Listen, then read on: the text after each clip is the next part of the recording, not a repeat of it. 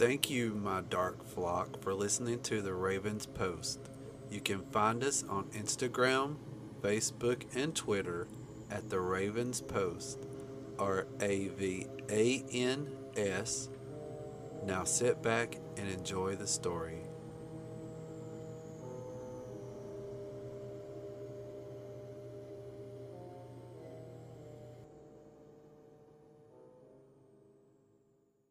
Thank you again for listening to the Ravans Post here on Anchor.fm.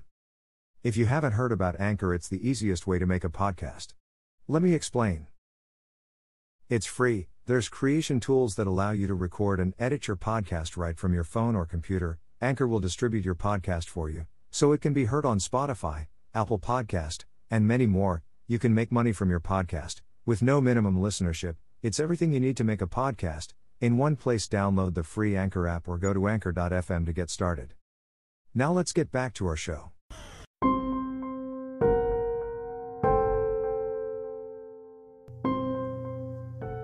Last night, while asleep upstairs in bed, I was startled, awoke by a sound of something heavy hitting the living room floor. Mere seconds went by when the sound of what appeared to be a chair falling over. I just lied there, too afraid to get up. All I could do was listen. I started to hear footsteps moving slowly throughout my house. After a few seconds, heard the sound of a plate crashing to the floor in the kitchen. Is someone in my house?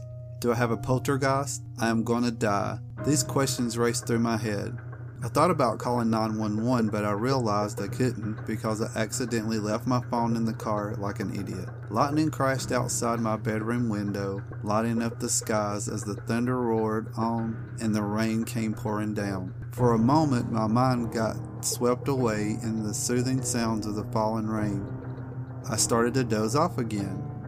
I was just about to fall back to sleep when the sound of creaking steps jolted me continuous from my rain induced slumber. Someone or something was coming up the stair. I pulled the blanket up over my head and lied there shaking, sweating, and praying. Suddenly the creaking stopped. I knew it had reached the top of the stairs and was mere feet away from my bedroom door. Seconds went by. I heard the sound of a small tap on my bedroom door, causing it to slowly creak open. With my back to the door, I could hear slow, gentle footsteps enter my bedroom, then stop almost immediately. I could feel a presence was in the room. I could feel eyes beaming through the darkness and deep into my soul. My body began to shake with fear, my heart beating fast as if it was about to burst right over my chest. Another lightning crash frightened me, and I screamed. Suddenly, I found an enormous weight come crashing down upon my back, pushing me stomach first down onto the bed. This thing was now on top of me. I screamed again. I started to squirm in a feeble attempt to free myself. I screamed at it. Stop! Get off of me! But it didn't stop. It didn't move. I felt its forearm land hard on the side of my head, forcing my face down onto the pillows. I felt its hot, wrenching breath on the back of my neck. I couldn't breathe. I knew I was going to die. Through all of the fear and chaos, I somehow remembered what my father used to say If you're going to go down, you better go down swinging. I took his word and with a primal scream, I mustered up every ounce of strength that I had within my being. I thrusted back against this thing, finally fighting it off of me. What followed after that was a loud thud on the bedroom floor. I quickly reached for the lamp on my nightstand, turning it on, and turning back around. Just as this thing's head began to rise from the side of the bed, I was soon face to face, eye to eye with this monster. We stared at each other for what seemed like forever. Its eyes black as night, its teeth as sharp as the devil's blade. Finally, I sighed and said, Buster, you're one heavy dog. Come here, buddy. I'm sorry.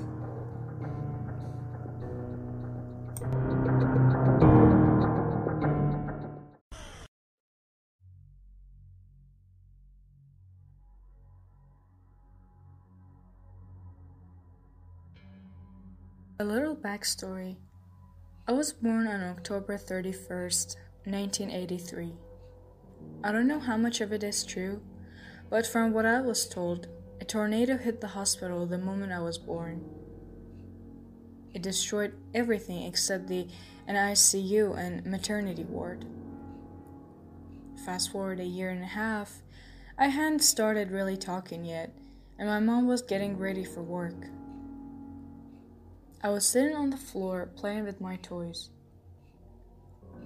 As she passes by me, I said, Mama, don't go. She stopped dead in her tracks. I hadn't even said my first word yet. And here I just spoke a complete sentence. She looked at me and asked, What did you say? Clearly stunned by the situation. I answered her again, Mama, don't go. With that, she called into work sick. A half hour later, a breaking news report came on the TV. On the highway she would have been driving on, at the same time she would have been driving on it, there was a 13 car pileup. My mom would have died. She told me I served her life that day. Now, after that, my mom went on a downward spiral. She started doing heavy drugs. One night, as she was doing them, I came up out of nowhere and bit her on her arm. She flung me across the room, the back of my head hitting the brick fireplace. She realized what she had done and called an ambulance and the police. She turned herself in, and they put her in a psych ward. I was placed with my grandmother. My father wasn't in the picture at the time. My mom and him had been separated since I was 10 months old. He had went into a drunken, drug induced rage, and because I had been crying, he tried to suffocate me in my crib. My mom fought him off and took off to her mother's, my grandmother, who I was left with when she was committed. Now, I had just turned two while living with my grandmother, with my mother in the hospital. When my dad showed up to her house with a new woman on his arm wanting to see me, my grandmother allowed it. She stepped out of the room for a minute to get something. When she returned, my dad, the woman, and I were gone. Now, this was long before they had the Amber Alert, so my mother's side of the family wouldn't see me for 12 years. Anyway, Fast forward to my eighth birthday. I had come to love the woman who had been on my dad's arm that day and called her mom. She protected me from my father on many occasions when he was in a drunken rage. He had a son named Danny, and I had grown very attracted to him. I had come to think of him as more than just a brother. He was like a second father to me. He taught me everything that a father was supposed to teach a daughter. Now, I loved him very much, and still to this day, I miss him. Needless to say, my attachment and connection to him was very strong. So, on the night of my eighth birthday, I had a horrible dream. I was out of my body watching him as he was working on a computer.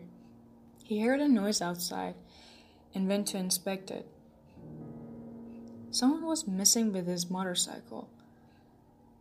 The man noticed my brother, snatched my brother's helmet off his bike, and took off down the street. My brother hopped on his motorcycle and took off after him. At the red light down the street, he tried to stop and he couldn't. His brakes had been caught. So he served, hit the curb, flew 16 feet in the air. When he landed, his neck landed on the curb. He died instantly. I woke up screaming and crying. My stepmom ran in and asked me what was wrong. I told her about the dream. She told me it was just that a dream. Unfortunately, I had that dream once a week until the month before it happened. I even told my brother about it. He laughed it off and told me not to worry that he wasn't going anywhere. The look in his eyes told me something different, though. He had believed it. The day came when I had been in school and was pulled out of the class. My dad drove us to the hospital. Once there, the doctor came in and told us there was nothing they could do. Danny was gone. It had happened exactly as my dream had foretold. I've never forgotten that experience. It still haunts me to this day. I still have premonitions and do what I can to help people who they directly affect. Whether they listen to it or not is their decision. A word of advice, though if a child comes to you with a reoccurring nightmare, please listen to them. It may just save your life. Thank you for tuning into the Ravans Post. If you have any stories you have written you would like to feature on an upcoming episode, please email me at raven, R-A-V-A-N, podcast78 at gmail.com.